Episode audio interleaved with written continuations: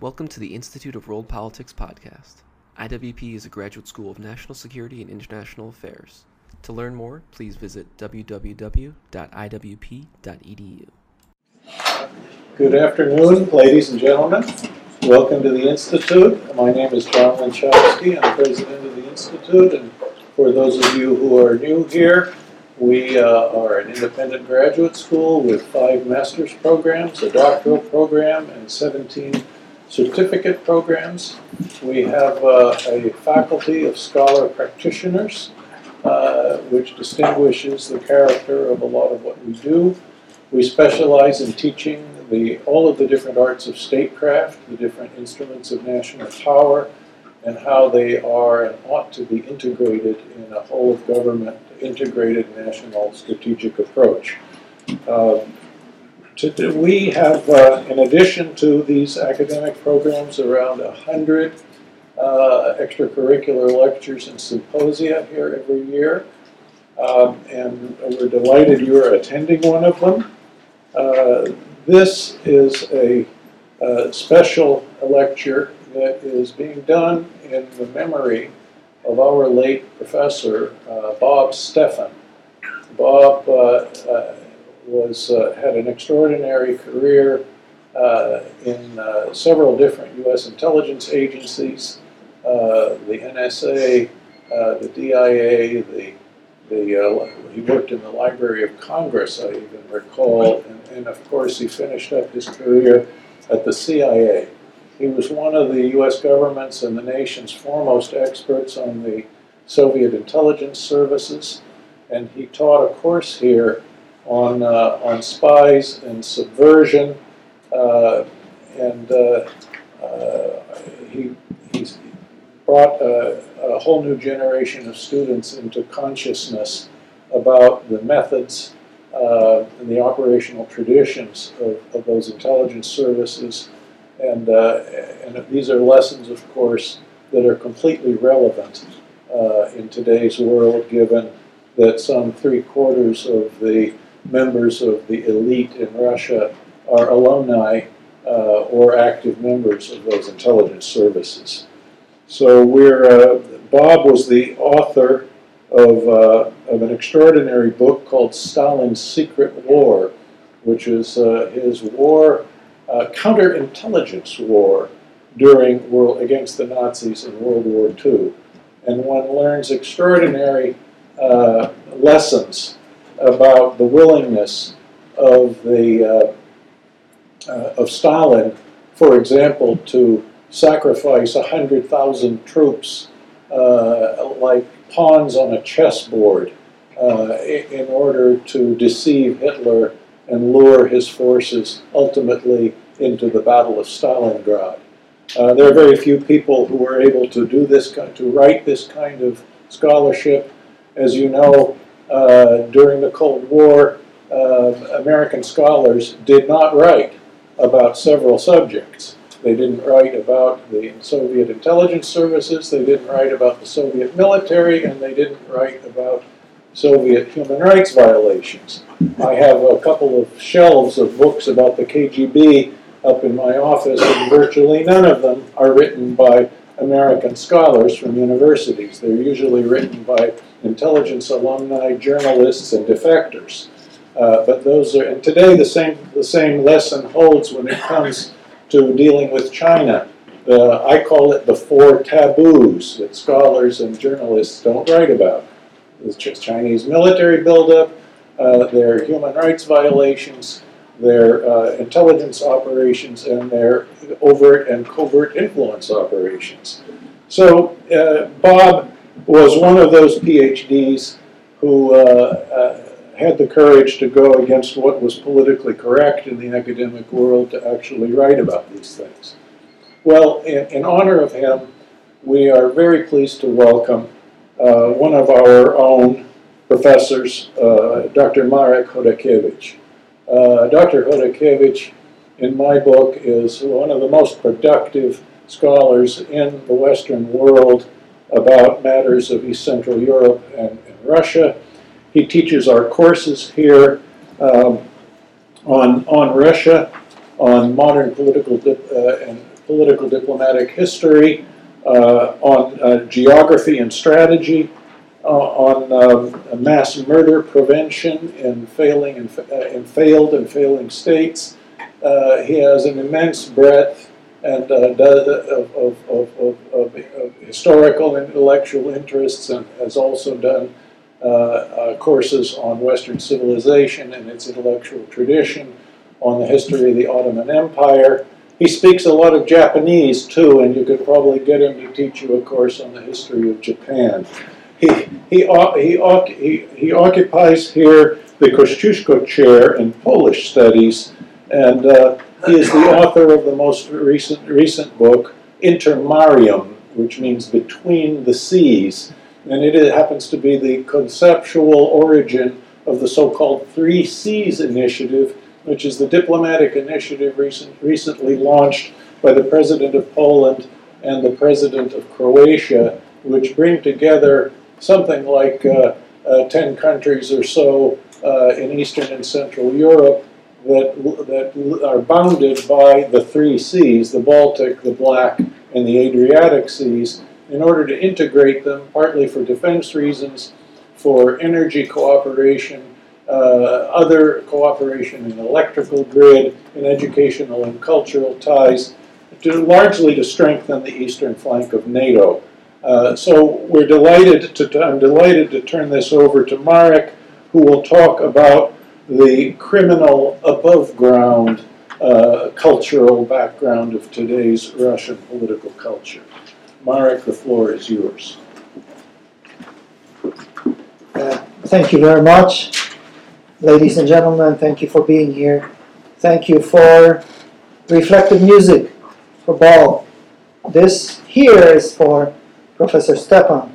He was no academic, he was with the CIA.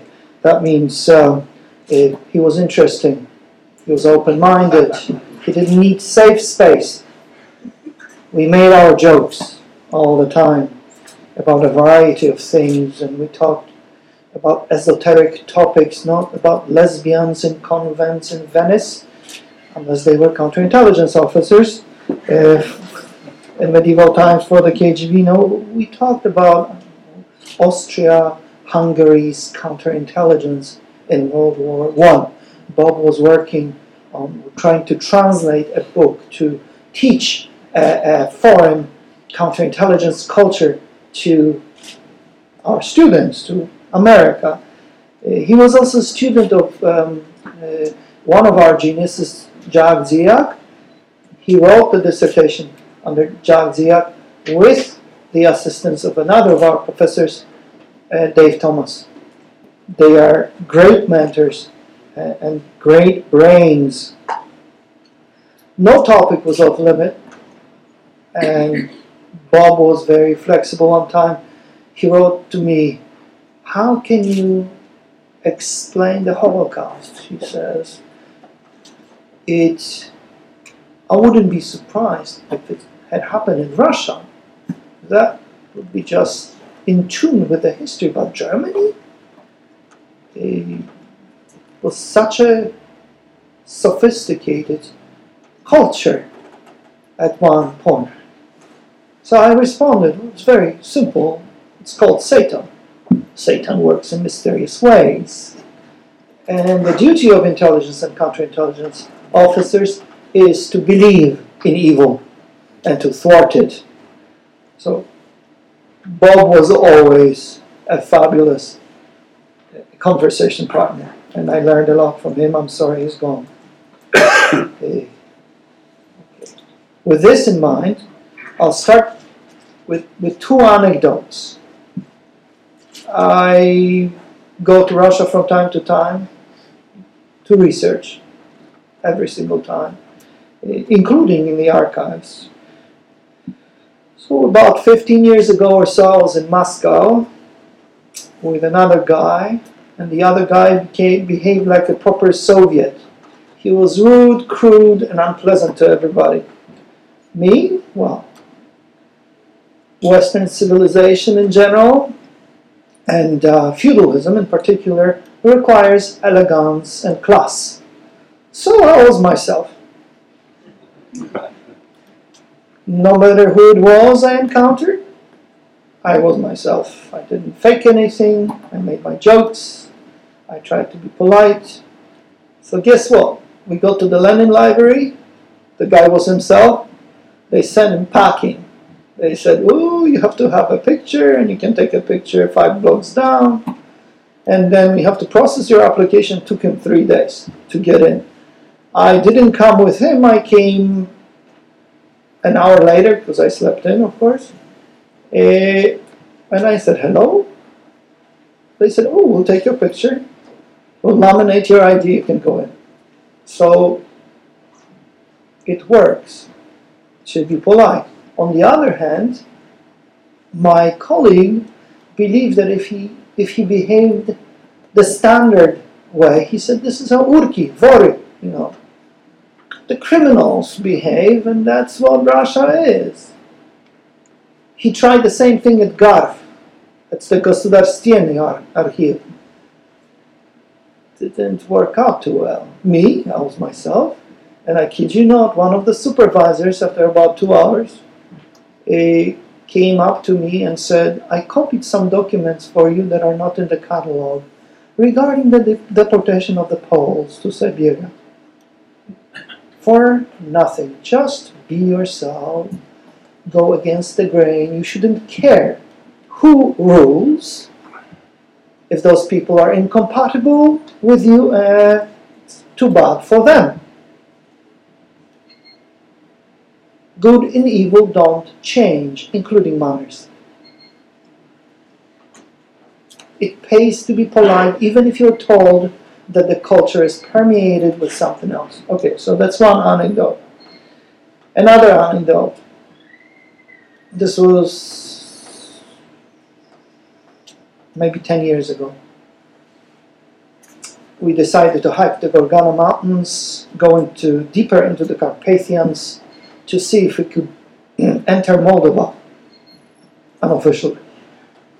And yes, indeed, one can. It's just a 50 kilometer hike. Uh, we got off a train at I think three in the morning in, in the middle of nowhere, but we found a cab in a, at a little train station.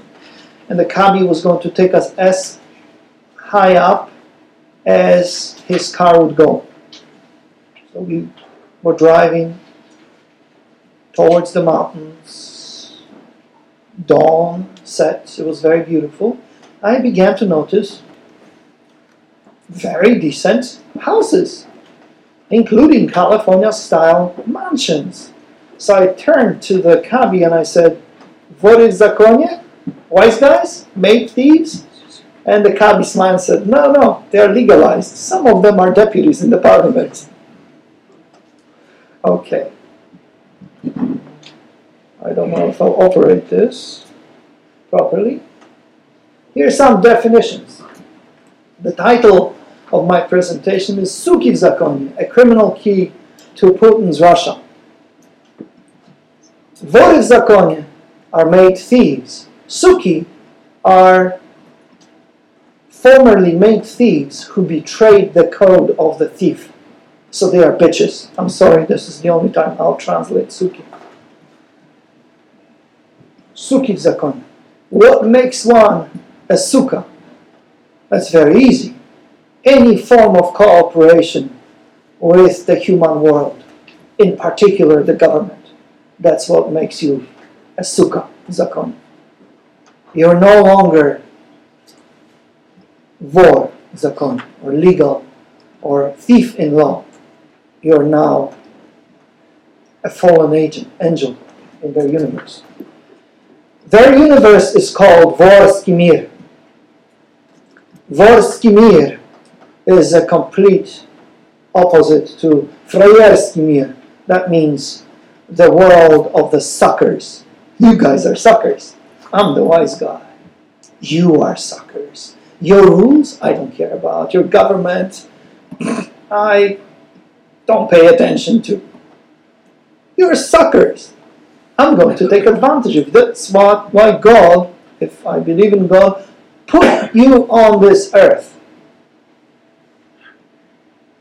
You're suckers. I am a man. Sometimes voi refer to themselves as human beings.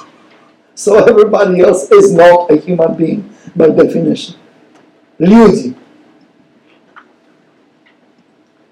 The criminal leadership, vory zakonie, the top people, imagine themselves to be as a total negation of the aristocratic elite of Russia, of the Russian Empire. That is, manners are for suckers, honesty for suckers, etc., etc. Now, when I say the aristocratic elite, I don't mean only the aristos, titled people, but also the middle classes, entrepreneurs, etc. Anybody who acquired over the 19th century into the 20 into the 20th century any kind of veneer of uh, what the Russians called kultura, kulturny narod, culture. That was for suckers. Anybody from any ethnic group had to be a sucker.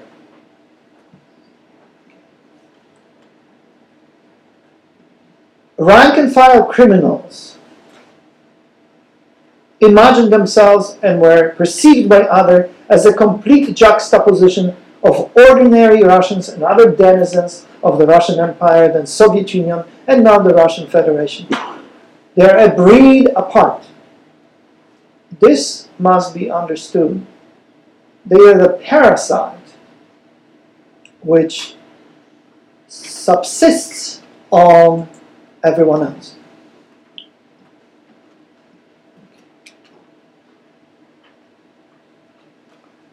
Here's the old Russian hierarchy. We've assembled a few pictures. Here's Bolshevik propaganda. You have the uh, aristocrats, priests, and bishops, bourgeoisie, and then the working classes. And here, here you have a few pictures. Alexander, Tsar Alexander's family, the giant Alexander's family. And you have the court and court ball. That is indeed how they appeared. And they were the first in Russia to develop some kind of parallel reflexes that could be recognized in Europe as not Muscovite Mongol, but indeed influenced by the West. And that did not happen until uh, Sophia von Anhalt-Zerbst became Empress Catherine the Great. Peter was interested in reforms indeed, but military reforms. So if he liked English ships and German cannon, he took it along with the technology and specialists, but he modeled his bureaucracy on a model called Qin, as in Qin dynasties, hence chinovniki, bureaucrats in Russia. So he was an eclectic guy interested in, in strengthening the state, not westernizing it. Catherine brought a veneer of culture to the court. Eventually, it trickled down, and by the 19th century, the end of the 19th century, there was something of an intelligentsia in Russia.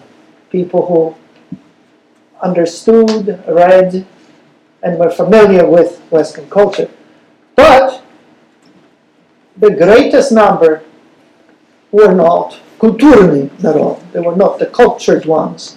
They were the commoners, common people.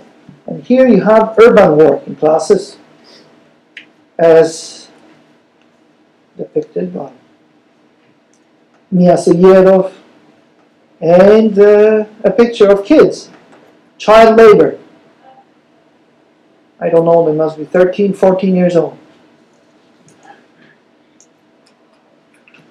The bulk of the population, however, was this peasants. 90% by the turn of the century were peasants.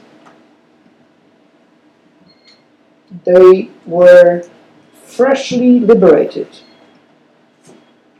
which happened in 1863. So you have examples, barge haulers on the Volga and just feudal serfs.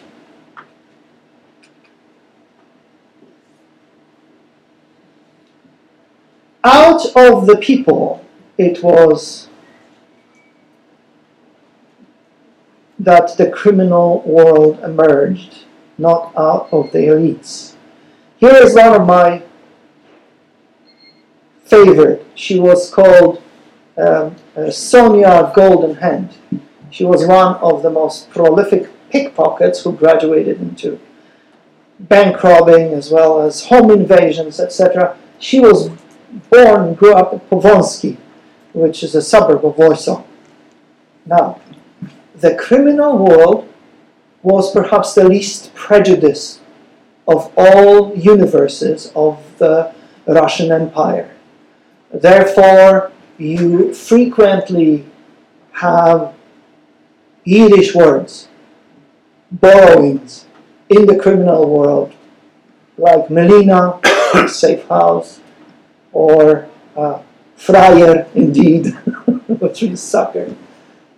Uh, she married several times and uh, dazzled everybody first with her beauty and then with her skills as a thief. So you also have the word of the stecker. A thief's den, oftentimes, especially in the pale of settlement, could be the Jewish tavern. It was, by the way, called Yama, or a little hole in the ground. Then you have a number of uh, prisoners here. These are actual photographs of, of St. Petersburg high class prostitutes, women, convicts, street kids. This would this this particular milieu would uh, bloom under communism, in particular in the wake of World War One and the Civil War. These were just the lower depths plying a variety of trades, sometimes with very interesting subdivisions and skills, and with some kind of a controlling hierarchy. Uh, oftentimes, they weren't just fallen men and women who, to survive, plied their trade. Oftentimes, those were entire dynasties of people continuing what their parents had done. You would meet children of prostitutes. Females would usually become prostitutes, males would steal or do something else. That was the nature of the system, the Russian imperial autocratic system, that the criminal underground, margin was wide, and they had no adequate mechanisms to offer an alternative.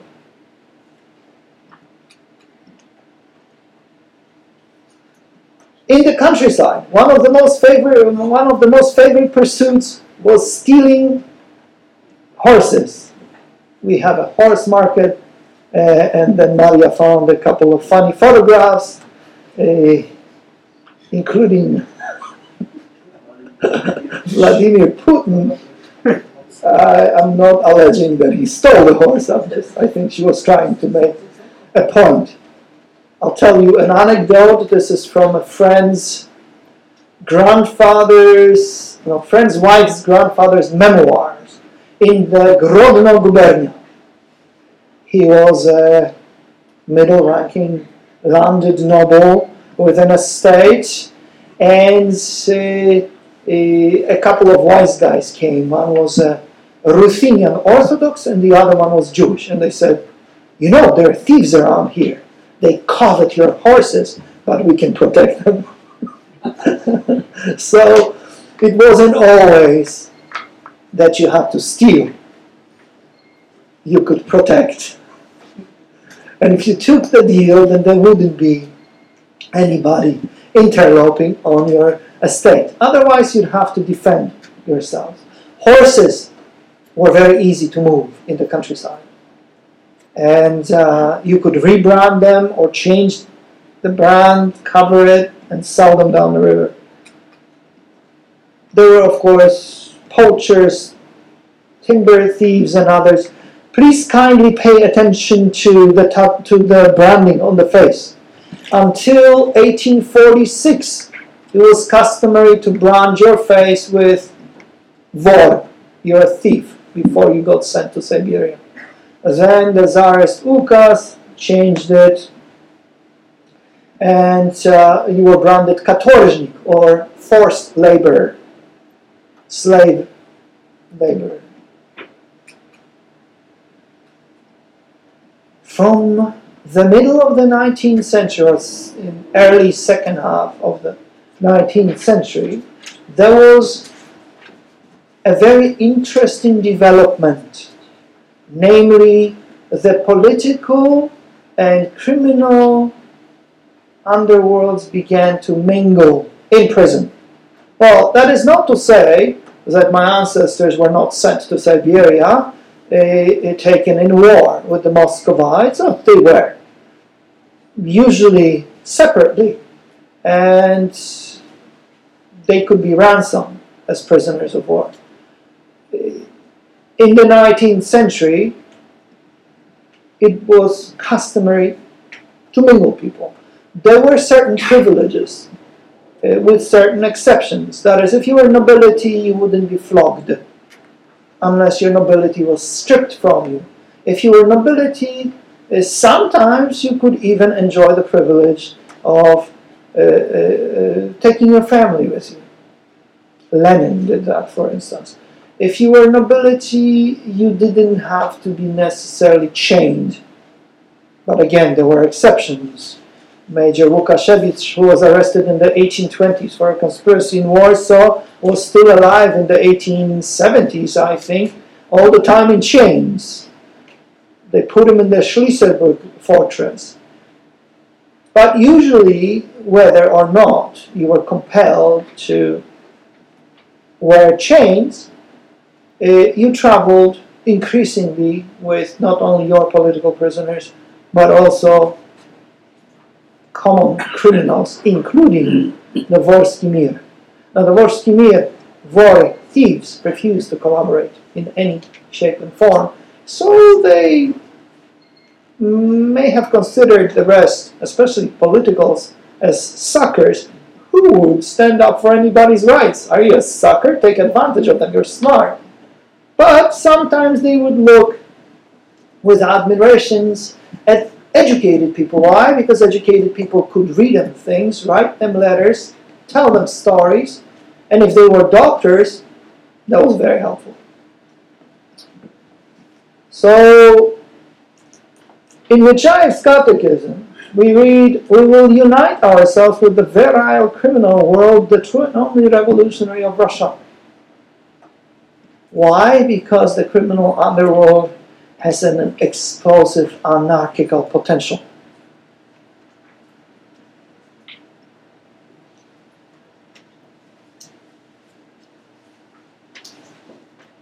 Most revolutionaries in Russia were students, some of them trust fund kids. Do you think mom taught Lenin how to forge or steal? No, they were trust fund kids. They had to learn some, hence also the attraction of the criminal world.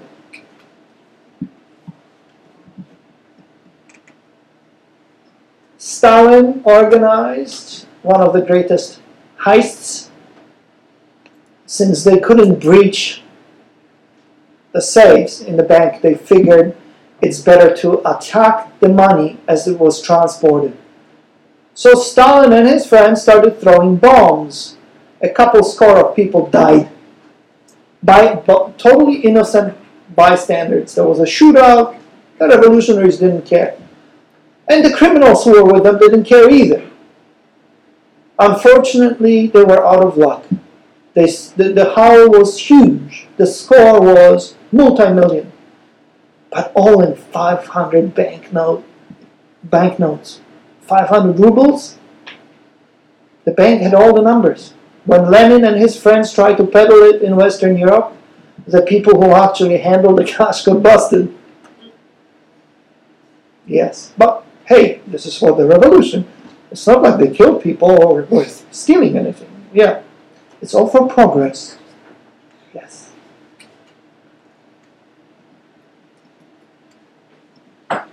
By the 19th and beginning of the 20th uh, century, you had an underworld, both in and out of jail, in and out of exile, in and out of katorga, forced labor, that mingled criminals and political prisoners. So here is an example.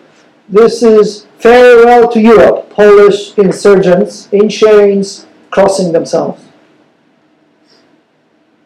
and moving into Siberia.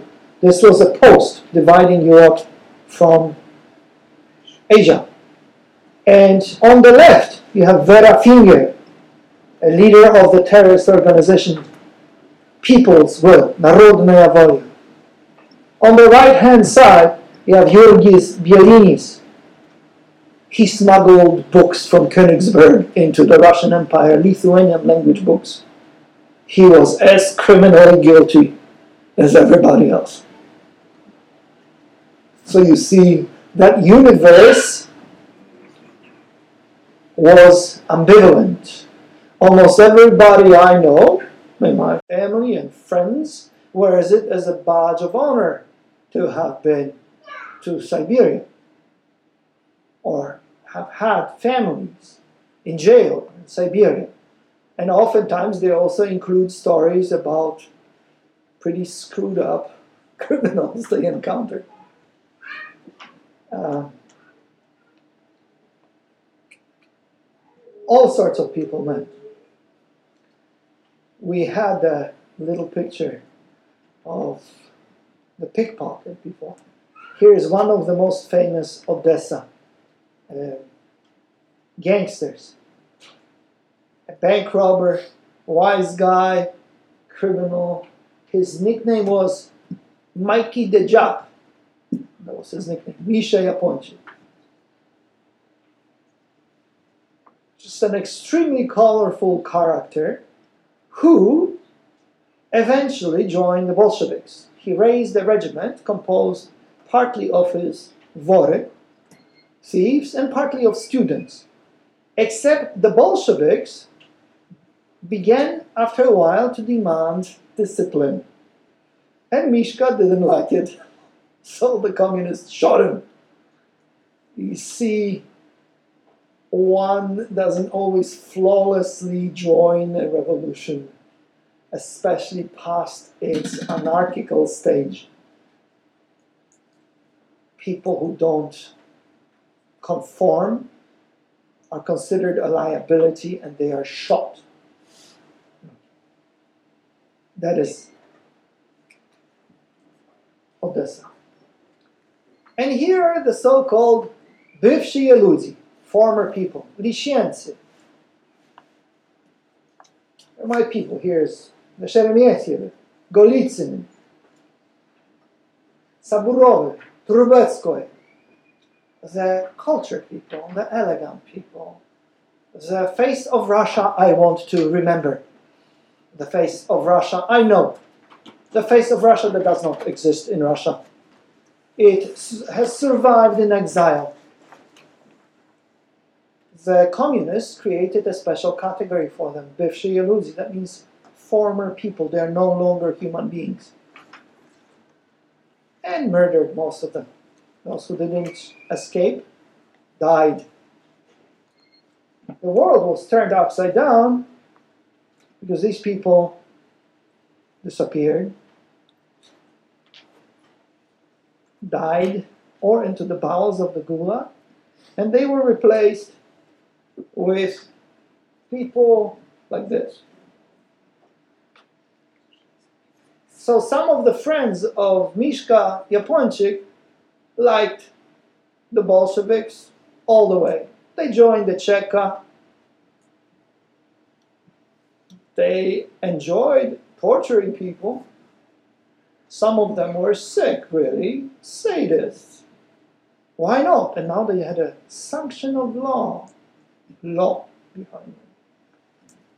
Here you have the new revolutionary elites led by a Polish Catholic apostate and a nobleman. Uh, his family was from outside of Novogródek. They were friends of uh, my family. They thought he, his family thought that Felix was a psychopath. A psychopath. And that's what he was. Remember, it was a self selected group of psychopaths.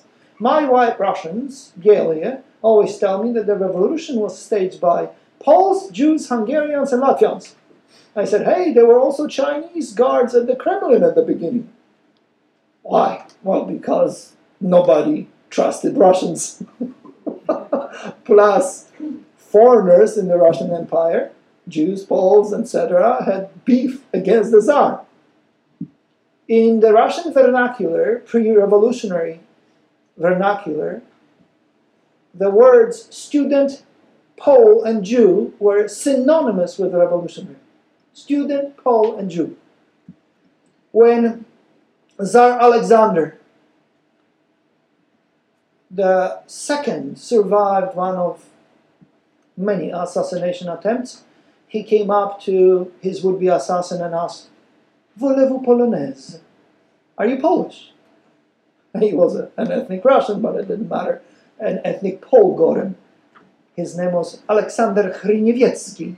They were petty nobility working for Prince Radziwiłł in forestry in Nieśwież. Yes, Poles, Jews, and students. That's actually, uh, that stereotype reflects the revolutionary underground. Well, the Armenians shouldn't smile, they were there too. Shame on you, anyway. okay. Uh, I call this the Watchman. This is a crew, an NKVD crew from from the Soviet uh, Ukrainian Socialist Republic. The Watchmen. They didn't steal the watches. Those were bonuses for shooting people. These are killers, maybe, I don't know, 30,000 people at this point. They like to show it off, and Maria wanted you to smile, so she included this picture too. It's an old Soviet tradition. This is the capture of Berlin. You see one of the officers climbing with two watches. My father remembers when the Soviets came to Vilna in 1944. He was eight years old, seven years old, and the political commissar, who along with the colonel were billeted up on my great grandfather's place, had a um, little gas mask pouch filled with watches, which he would every night put on the pillow, wind up, check him out, put him back in the pouch, and tie the pouch around his head to sleep so nobody would steal. So we call that penchant for watches watchman, which is also a sign of the criminal underworld. Right now they show off with better watches. Uh, the Gulag was conceptualized in the 1920s. It developed into the 1930s. And once again, the criminals and the political prisoners found themselves under one roof when there was a roof. The criminals, vori w made thieves faced a cruel dilemma.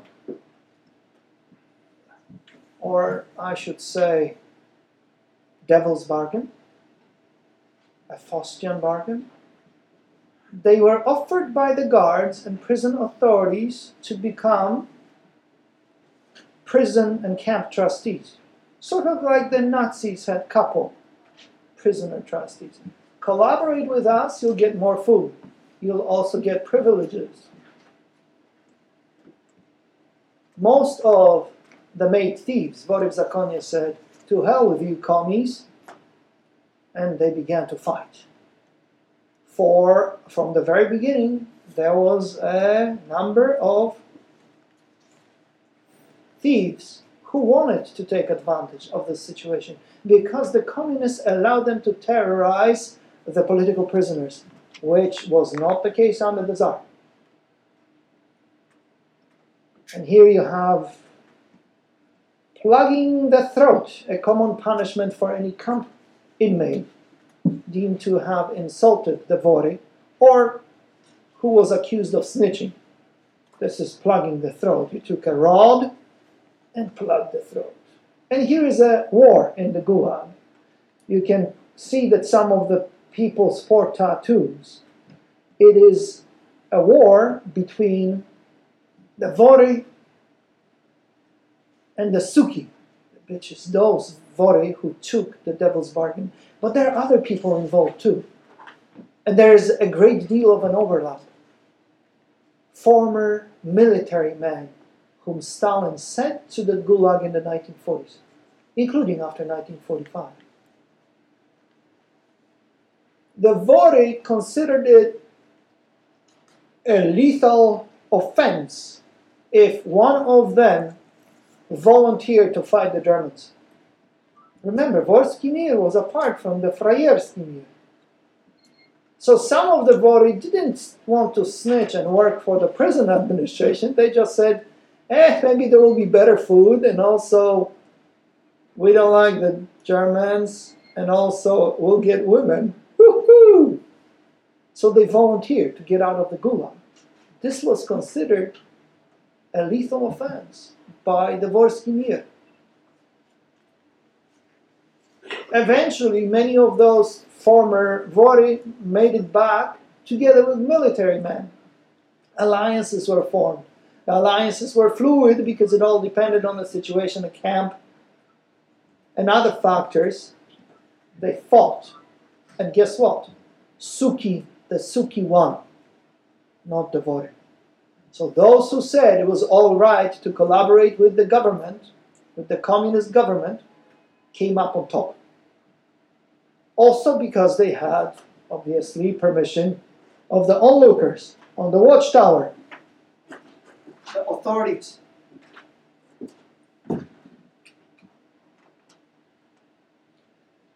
And I am sorry to report that I had to censor the pictures at the request of the Lord and Master. These are the least pornographic things we could find to show it to you. I have an encyclopedia, three volume encyclopedia of these. Um, the cross means a made thief. He's crucified himself. Now, in the Soviet Union and then in Russia, you couldn't really have fake tattoos like here in the United States. If they caught you with fake tattoos, that is tattoos you didn't deserve, they'd take it off of you. If you were lucky, it was just hot irons. If not, they use a blade and strip it off before killing you, not after. These are very important signs. So one time I was on a plane heading home to the US, and there was a guy in a wife beater with himself crucified on his back. He had uh, the moon and stars tattooed here, which made him a night thief, and he had tears. Tears means he whacked people. I said, who gave him, who gave him a visa? Right now, the United States military, all branches, requires the recruits to take their clothes off before signing them up. I think the agencies have databases. I'm sure the FBI does. The CIA neither confirms nor denies it has a database, which means it does. I don't know about the State Department, and I don't know whether our consular officers realize what they are looking at when they deal with people in the post-Soviet zone. I doubt it. So, when those people got out of the gulag and jails after 1953, 1956, they facilitated the Soviet black market. And they facilitated it because they bribed the militia. They started working with militia, thus breaking the thieves' code. They broke the code. They were no longer Voriv Zakoni. They were the Suki Zakoni. The Suki who won the war in the Gulag introduced a new paradigm of a criminal in Russia. A criminal who works with the nomenklatura and the police. Say you corrupt a factory director and the first secretary of the Communist Party, and you uh, acquire illegally from them rubber shoes. You take them from Vladivostok to Moscow and make money. And you pay the nominal price plus bribes to cover the expenses, but you, your, your overhead is hardly anything because you, you used state transport.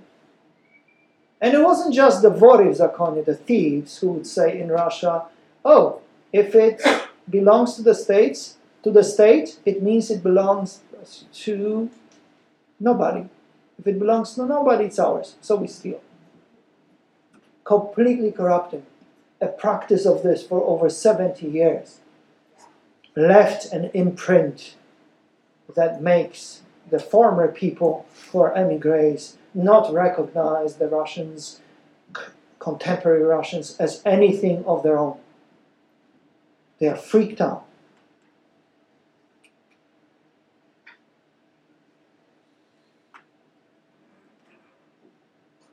This is actually a translation of uh, a Soviet criminal police uh, uh, sheet to identify the perpetrators. Uh, for all for all it was worth, it's really easy to label, say, "Oh, this is Russian mafia." How do you know they are Russians? The mafia doesn't have to be ethnicity; it's usually clans and families who happen to be of an ethnicity but not necessarily Russian. There are regional divisions even among the Russians. And of course, the way of the Suki was practiced all the way to the top leadership. This is Edward Shevardnadze.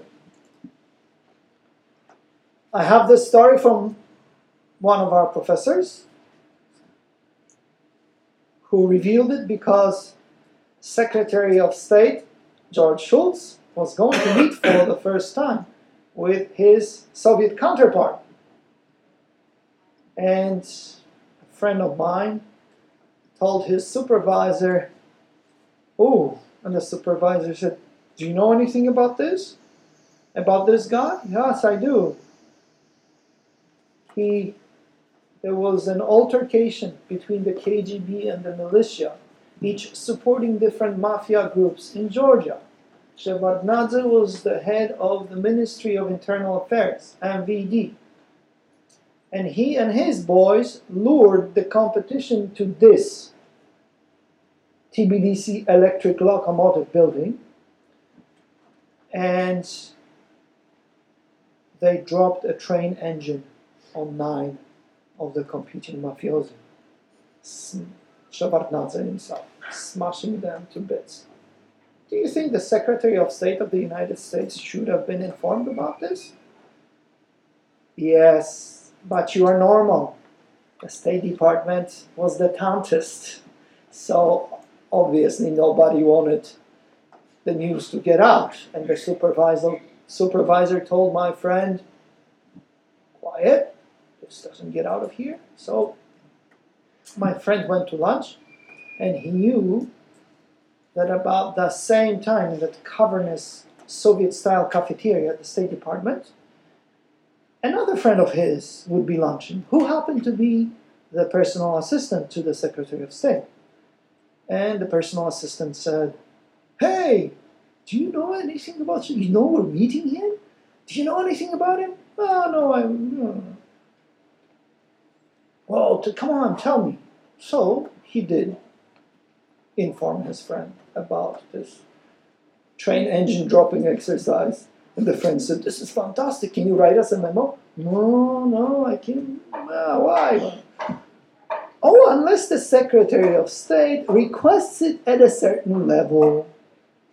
So the request came. My friend's boss was furious. And my friend typed it up. The Secretary of State received it. He suppressed it promptly. However, if a request is made in a certain bureaucratic form, then it's immediately cc'd to National Security Council, the President, the Pentagon, CIA, FBI, and NATO. That means everybody knew. Everybody knew. You have to know how to work the bowels of the beast, federal bureaucracy. Then you can even tell a story like this. Criminal leadership. And as I said, you don't have to be Russian mafia to be Suka Zakon. Or there are, still, there are still a few Vorev Zakoni who are not mainstream. This is one of the most famous ones. Aslan Usoyan. You think he was Russian? Do you know who he was? Yazidi Kurd from Georgia. Clans. 11 assassination attempts. How, finally, he was bumped off, probably by a sniper, probably because he tried to remedy a fratricidal problem within the underworld. Yevsei Agron, you should know him. The state of New Jersey lost $1 billion in revenue a year because of this guy. Because he came to America and he said, they're all suckers.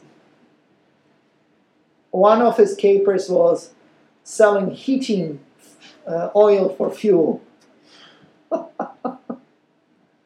yes, Yevsei Agron. And he terrorized Brighton Beach.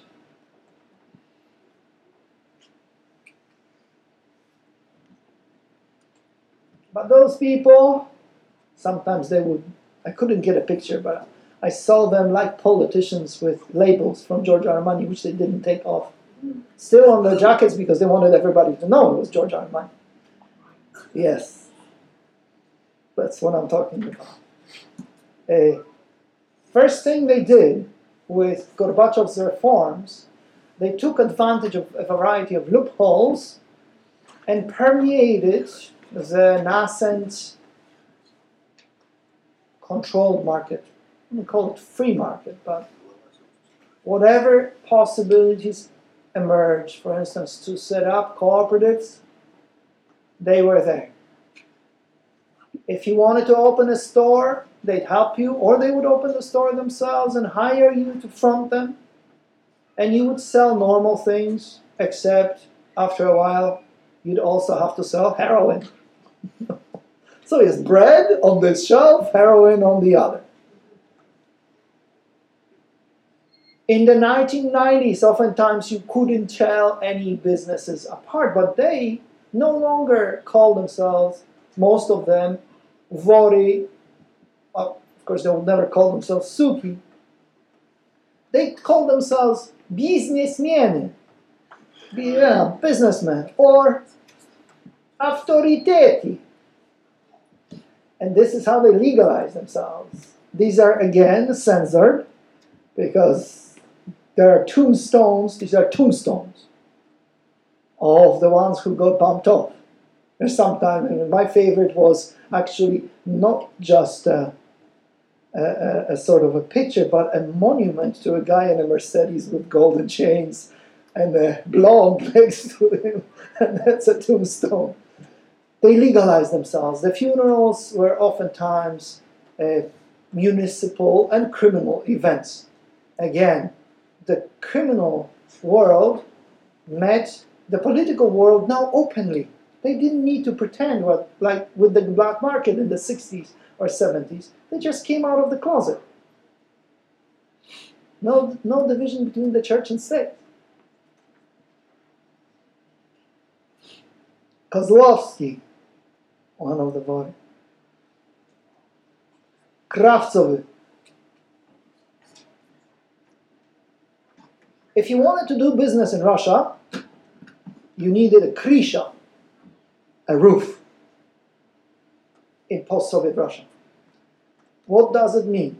Anybody from British Petroleum to a dentist from Sacramento, these are all true stories, had to hire a retired KGB guy. This is what usually would happen.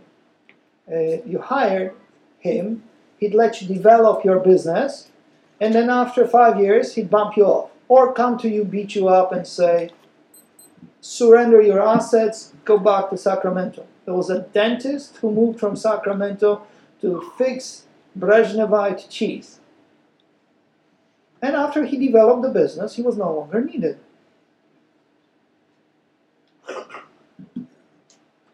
Krisha.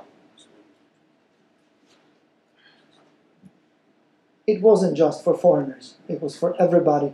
Hostile takeovers were the rule. This guy, Khodorkovsky, started his career by taking advantage of Gorbachev's perestroika, in particular the law on cooperatives, by setting one up in Moscow at his university. First thing he did, he promised students trips to foreign lands. All you have to do is put a deposit down. And then, of course, the company went bankrupt. So, first people he ripped off were students. Second people, a Ponzi scheme, senior citizens. He was the first ever to pioneer a Soviet propaganda technique of branding himself. Before, the only person you ever had on the bus was Lenin.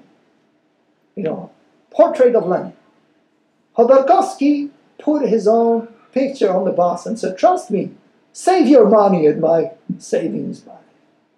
He marched from one bankruptcy to the, to the next, ripping everybody off, and he always came out enriched until he hit another lode, acquired for peanuts a major oil company.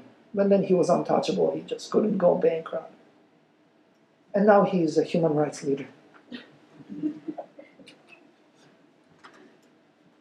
And you have all the kleptocrats. What do they have in common?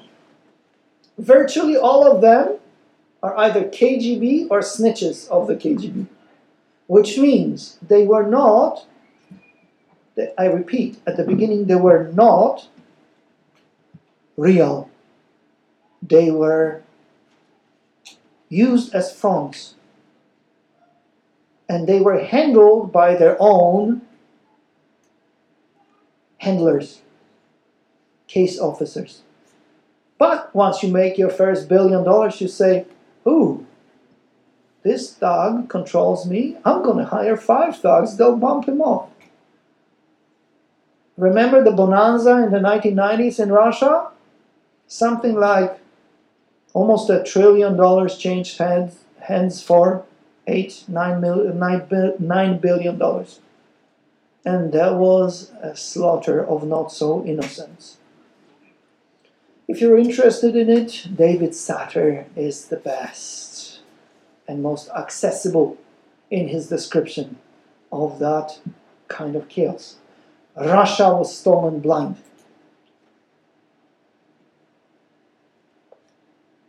All in the name of liberalism. There is a description by uh, David Satter, a description of um, uh, his conversation with Yegor Gaidar, a prime minister, who told basically, David, that you, to have capitalism, you have to steal. And David retorted to the effect that you are a victim of your own communist propaganda when you think that free market is predicated on robbing people. Where is your honor? And Gaidar laughed in the American's face. Honor? yeah.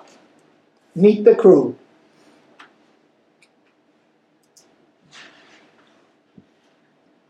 Well, the ride had to end sometime. If you thought you were George Soros, then you ended up like Khodorkovsky in the Gulag. If you played, if you kowtowed to Putin, like Roman Abramovich, you're fine, you're legalized. You're a legalized suka. And now, essentially, it's a government of sukas. Here's latest developments. Just, I picked, I don't know, a month, maybe six weeks.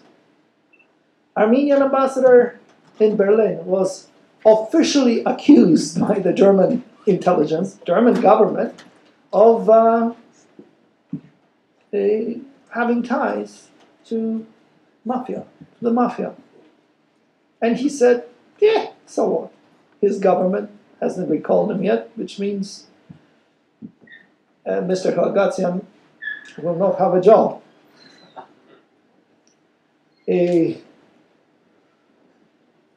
Most of the Vori still expected to be cuddled. But when Putin clamped down,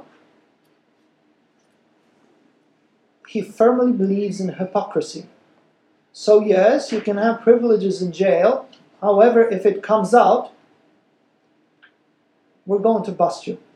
This guy lived a high life in jail. And I think he wanted to brag. Either he or someone else put it on Facebook or on the equivalent of Facebook or His YouTubers. former wife. Oh, his former wife. She just wanted to okay. so, yeah, so she stuck it to him. How did he become internet in prison? Did he have it in prison? He did, How come? because he's a privileged one. He bribed the guards and prison authorities. Anyway, so he is in trouble. His internet no longer functions because Putin got peeved. Uh, here is a so called controversial Uzbek businessman. Just elected the head of Amateur Bo- uh, Boxing Federation. Uh, then it turns out that Gaf- uh, Gafur Rahimov has ties to his own government. Oh, what am I saying? To mafia, which is essentially, as you see, legalized in the post Soviet zone. It's very hard to tell them apart.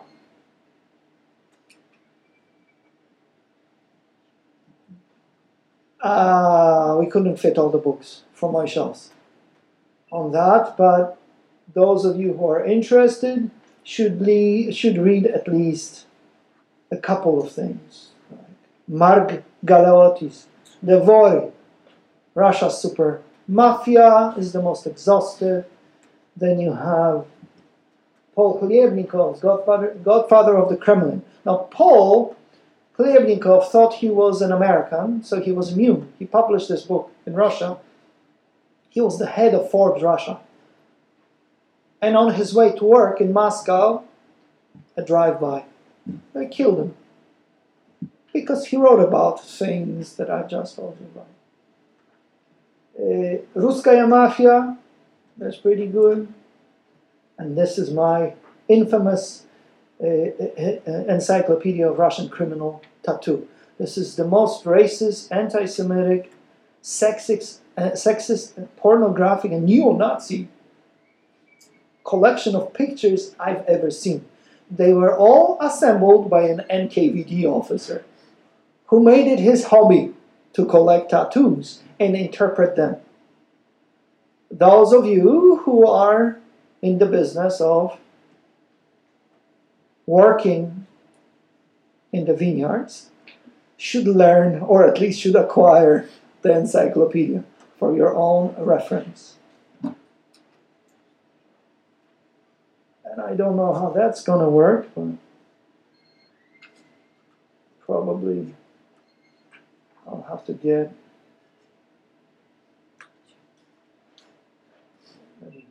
This is just a minute and a half.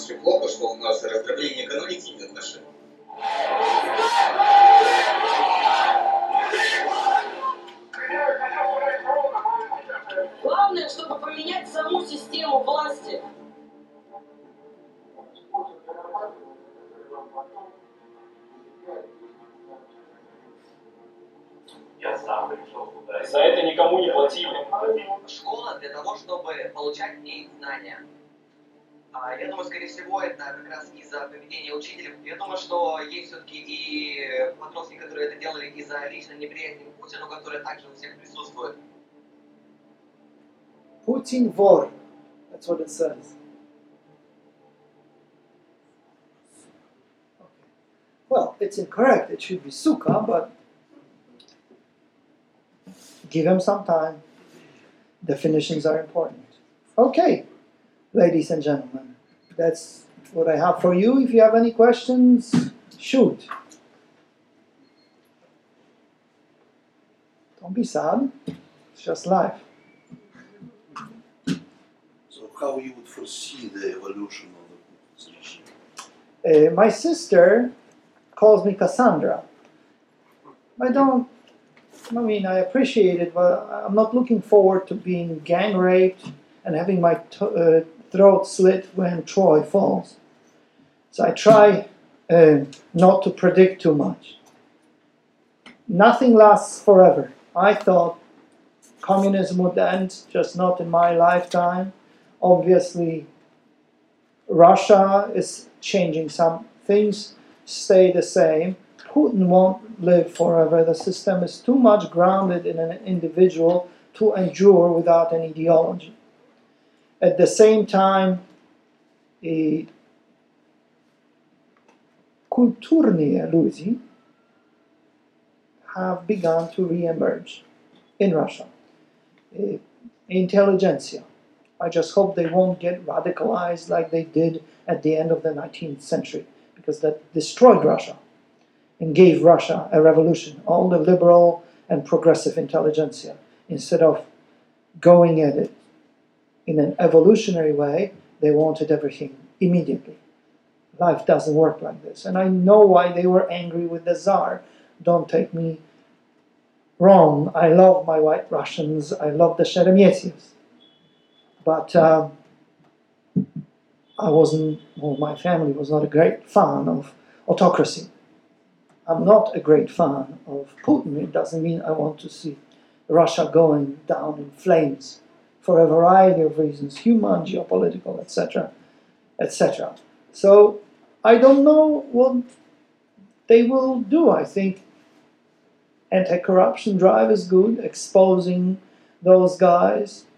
The internet is still not Chinese, so regular Russians as well as uh, the Russian opposition has a venue.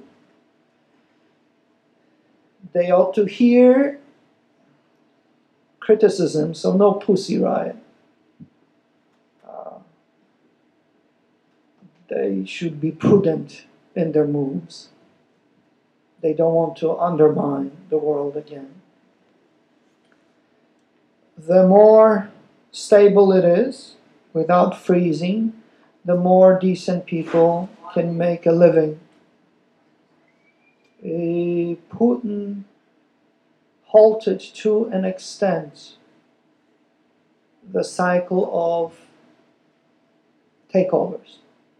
What I mean by this is when Putin came to power, it was not that easy by outside forces to take your company away, a small or medium sized company away.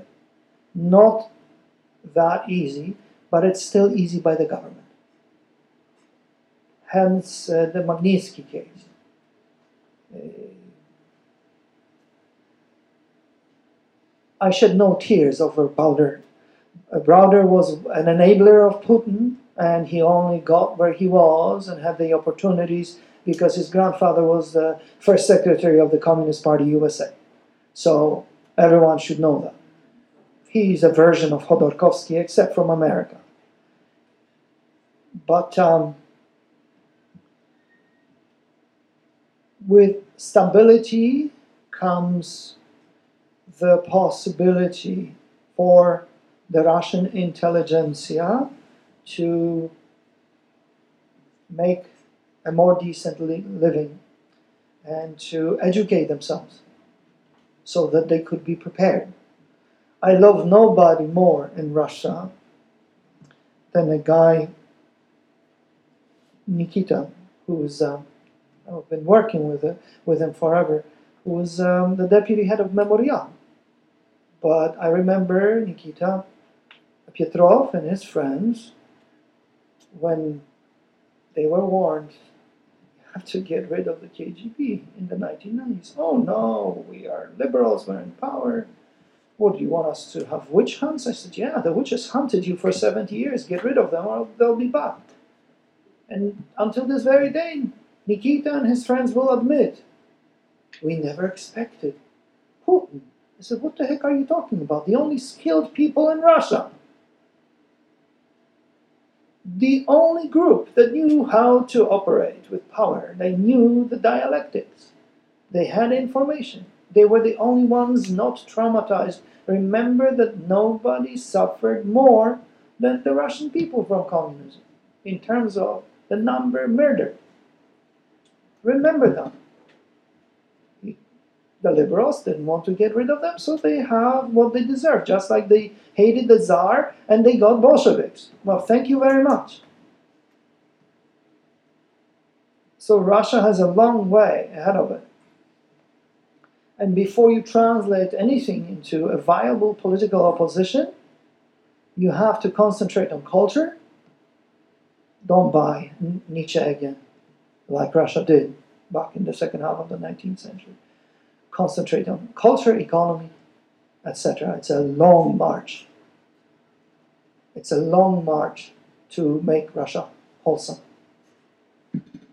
Yes, sir. Uh, what is the status of the Russian Orthodox Church, and do they ever make a comment about society? Well, I'm happy to report that for the first time since before the revolution or before the 1920s, the person who is in charge of the Russian Orthodox Church is not an officer of the terror apparatus. He's just a snitch from Estonia. Uh, so there is no division between the church and state because it's a Byzantine system. Uh, the emperor is also pope. In essence, Putin's in charge. Uh, at the grassroots, there is a revival, but most Russians may identify themselves as cultural Orthodox. They don't go to church. There is a church by Lubyanka because of a relationship between Orthodoxy and the state. the Lubyanka FSB and SVR people come to church, but they don't know how to behave in church. Yeah, you stand around in the Orthodox church, but there are times when you, you know, cross yourself and pray. They don't know. So, in a way, at the highest level, the church is appropriated for state ceremonies and it's supposed to justify certain things of the authorities. At the lowest level, there is some form of hope, in my opinion, where in some places the priests uh, and the parishioners began organizing local life. And as you know, everything is local. When um, Obama appointed his ambassador, and I was asked to opine on the hearings which were about to happen, my piece of advice was for the ambassador to recognize that in Russia there isn't just one building called the Kremlin. In Moscow, that there were cities like Nizhny Novgorod, Tula, Vladivostok, you know, many places, Smolensk. Go see them. Don't stay in Moscow looking at the Kremlin. There's so many things to do. So that is one of the greatest challenges, too.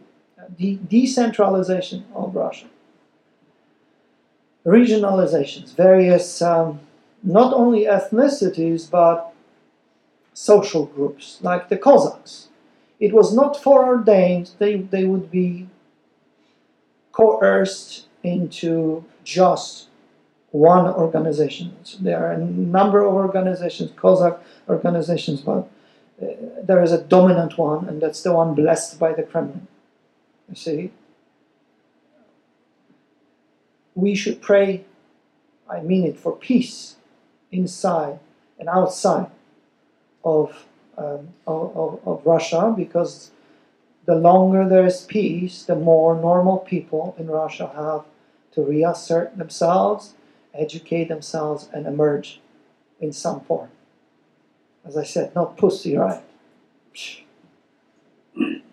Yes, sir. Yes, your chronology, uh, historical chronology, did not mention Gorbachev. Does he fit into this? Well, uh, Yes, he created the framework which enabled the Suki Zakoni to emerge as businessmen authoritative to ride high in the 1990s, the legal framework. Uh, he himself, there are those in the United States and in the West who think that he should be thanked because his humanitarianism uh, freed the Soviet people. The truth is, Gorbachev was primarily a sorcerer's apprentice who unleashed a, a genie out of a bottle and didn't know how to put it back in. That's number one.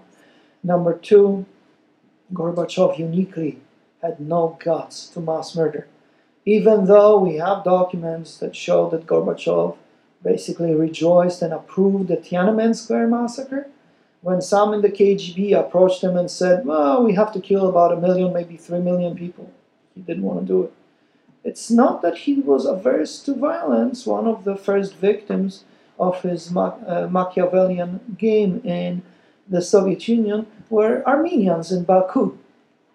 He countenanced an, an engineered pogrom against the Armenians, stir things up in Baku at the very beginning.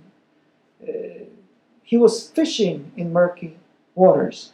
In Tbilisi, he blessed the internal security troops to attack a crowd. Don't shoot him, hit him with shovels. So entrenchment tools sharpened. People died, but he had no Stalin's stomach or Lenin's stomach to mass murder. So he gets credit for that. His objective, however, was to save communism, to save the Soviet Union. It was not to liberate anybody. But the genie got out of the bottle and that was it. That's where he fits in. So in a way, he will, uh, he's viewed by the current rulers of Russia uh, either as a criminal who destroyed uh, the Soviet Union, which according to Putin was the greatest geopolitical catastrophe in the 20th century, or he's a friar, a sucker, who didn't know what he was doing. Yeah. Yes, ma'am. Um, what is your opinion? Uh, did you study a lot um, the phenomenon of Navalny? Yeah. Because um, Yes, he's a civilized nationalist. He used to be. he, uh, he releases a lot of information for the public to educate the public, but the public, none of them support him, and they don't believe him, some of them, and they don't support him. So how can you explain all of that? Nobody is a prophet in his own country. When Navalny eh, played for the domestic public, he was much more nationalistic. Is that his real? Uh, uh, is that his real face? I don't know. I'm not in his heart. With Nikita Petrov, I can tell you, he's, a Zapadny, he's a Westerner, Westernizer. He's a nice guy. But with Navalny, I don't know him. I, I observed, obviously, I have observed him for some time now. He was much more nationalistic when he was not big time, and now he's much more palatable to the West because eh, many in the Russian opposition who want to go mainstream streamline their narrative to be acceptable by the New York Times and the Washington Compost. And that's how they get kudos. If you want to exist, that's how you must sound in the West. So that's my take on Navalny. Uh, whether or not the people will vote for him is another story. Uh, they enjoy his videos. But what, what I guess my question is that I'm trying to understand that he releases a lot of videos and information, and like no nobody else releases as much. I understand But what you're saying. But people don't even like his information. I, can't- don't, I don't quite understand. that. Well, I can't tell you whether he is or is not a Malinowski. Do you know where Malinowski was? Malinowski was a Bolshevik Politburo member before the revolution and also a Duma deputy. I think he also had a thick criminal file involving rape, possibly pedophilia. So he was recruited by the Okhrana and he snitched on the Bolsheviks. And he had a lot of information. He also released a lot of information. I cannot speculate on Navalny or any of this. I am so used to активные мероприятия, active measures, that one cannot exclude anything. At the same time, I keep myself afloat in a good mood because otherwise I'd be paranoid. And if I'm paranoid, I wouldn't be able to study any of this stuff. So that's my answer. I, I don't have a clearance. I'm the only nobody in this building. Everybody is somebody, not me. I just have a brain without a clearance. yes, sir. I feel like there might be an 800 pound gorilla in the room. But do you have any thoughts on the relationship between President Trump and Putin and the relationship between the supposed well, Trump is a showman and he's a businessman. He definitely tried to capitalize on the opening by Gorbachev. That deal didn't work out. Uh, While everyone has been looking, looking at Moscow and places like this, I'd say go to Baku. Check out the Trump Tower there.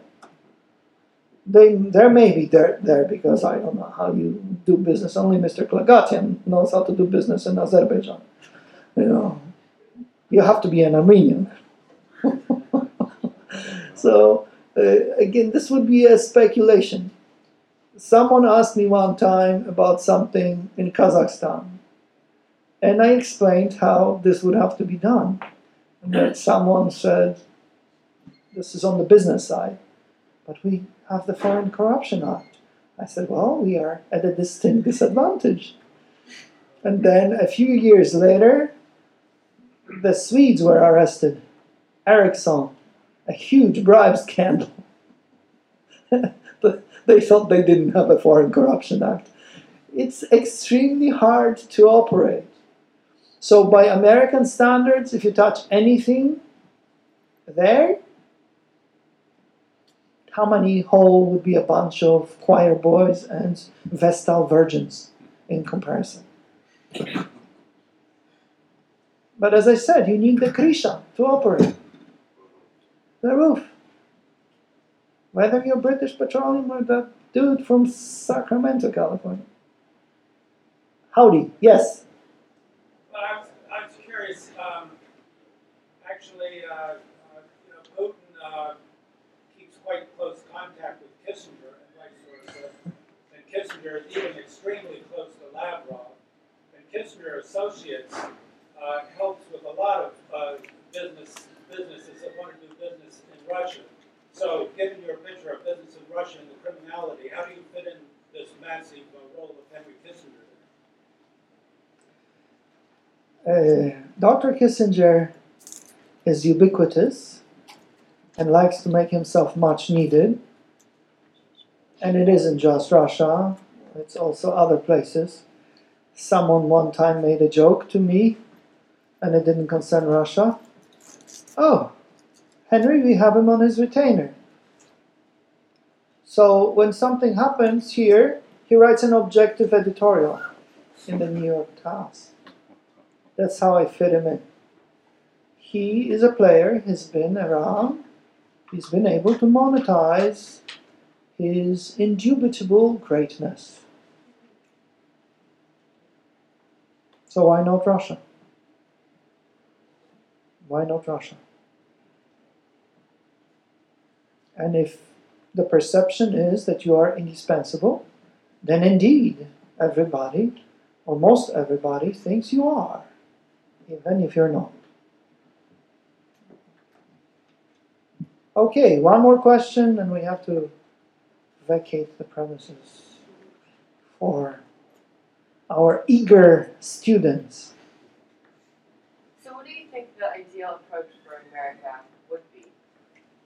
Uh, to reduce the federal government by 90%, except the military, and send the 10% to study at the Institute of World Politics. To- well, I'm serious. Uh, uh, people poke fun of the British Empire. Oh, you know, they were single minded. Yes, they were incestuous. They were from Oxford and Cambridge. Classical edu- education, Latin, Greek, and then you can unleash the sword of imagination. Athletics, of course.